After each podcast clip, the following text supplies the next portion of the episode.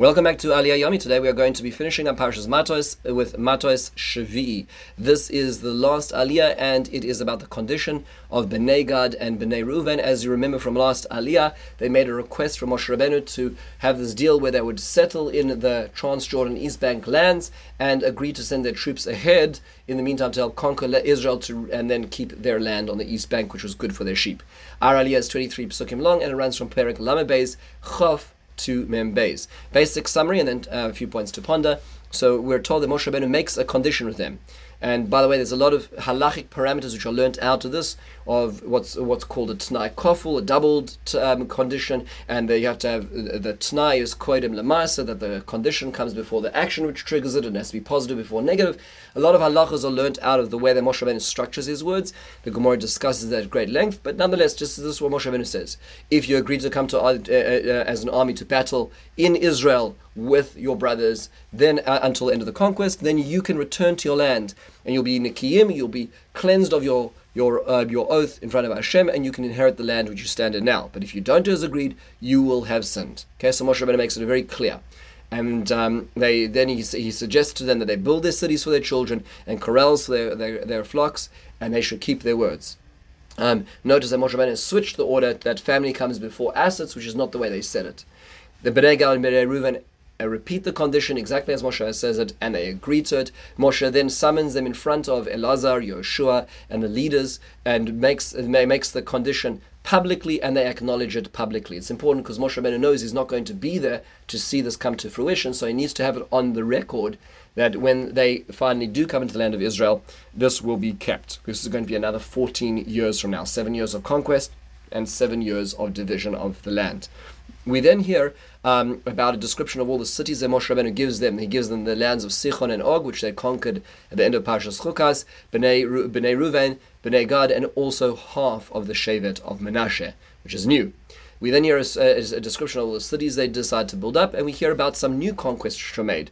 The children of Machir go and make further conquests in the area of Gilad on the east bank of the Jordan. And then we hear about Yair, who conquers an area where he, which he calls Chavos Yair, and then an area called by, conquered by Novach, and a city uh, called Kanas, and he calls it Novach. The city is called Novach after his own name, and that is the end of the parsha. So a few basic questions to understand over here. The most pressing question on this aliyah is what does Menashe have to do here? Menashe never made any request to be on the east bank of the Jordan. Why is Moshe Rabbeinu inserting them into the east bank of the Jordan? And it's not just Menashe, it's half the tribe of Menashe. What is going on here? I once heard from Rav Yoel bin Nun, who said the following he says that Yosef was the tribe or the individual who was really mechabev eretz haaretz. He really loved the land of Israel. We see this in many ways. The Yosef commanded that his bones be taken up to Israel. He was the one who, who's the children of Ephraim broke out of Egypt early to try to fight to get into Israel. The Benos Tzlofchad, in fact, Tzlofchad, according to one opinion, it was one of the Ma'apilim who tried to get access to Israel even after they were barred access. That he really loved the land of Israel. Well, Moshe Rabbeinu realized was something very obvious is that if you put these two tribes in the Transjordan, it's all very nice. They're going to send postcards. We'll do joint, joint cultural affairs together. But slowly but, but surely, the divide is going to deepen, and they're going to become. They're going to secede from the union. They're going to be their own state.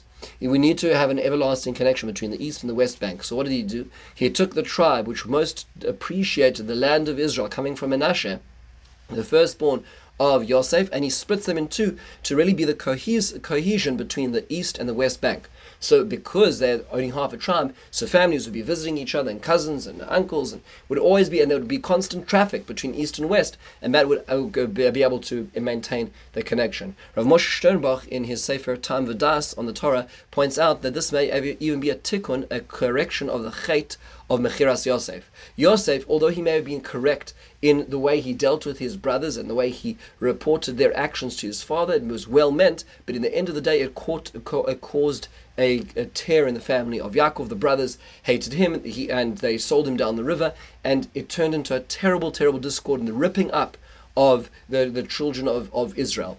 And that being the case, this is a certain, in a certain sense a tikkun. Here, Yosef is ripping himself apart into two, but in order to create the cohesion between east and west.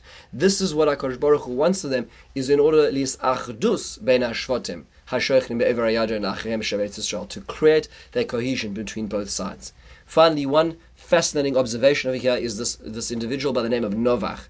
If you've never heard of Novach, that is well founded because Rashi points out this is the only time in Tanakh is found. In fact, if you look at the, the way it's it's um, it's uh, voweled, though it should be Vayikra Lo, he called it, the city, should have a mapik indicating possession.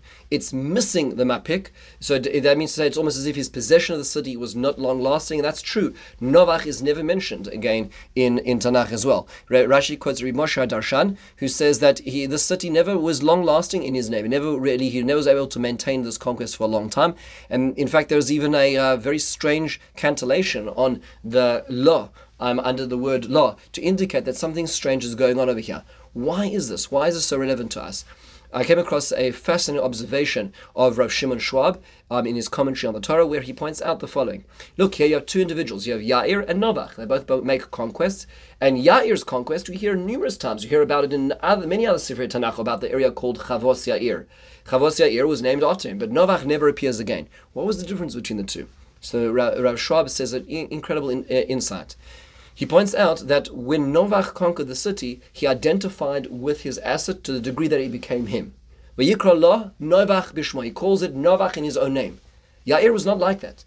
Yair conquered the areas, and he was successful like Novach was, but he called it Chavos Yair, the villages, surrounding areas of Yair. There's my possessions, and they belong to Yair. But Yair, without possessions, is still Yair. Novach, without the city Novach, was not Novach. He became that, you know, beautiful plaque on the front of the city which said Novach. That was who he was. When you become, when your identity becomes wrapped and entrenched with a item, with an asset, when I expand my personality to something, something, and that becomes who I am, then it's very easy to lose that something and to lose your personality. Yair never lost his personality. He had chavos Yair. I have my possessions, but I'm me.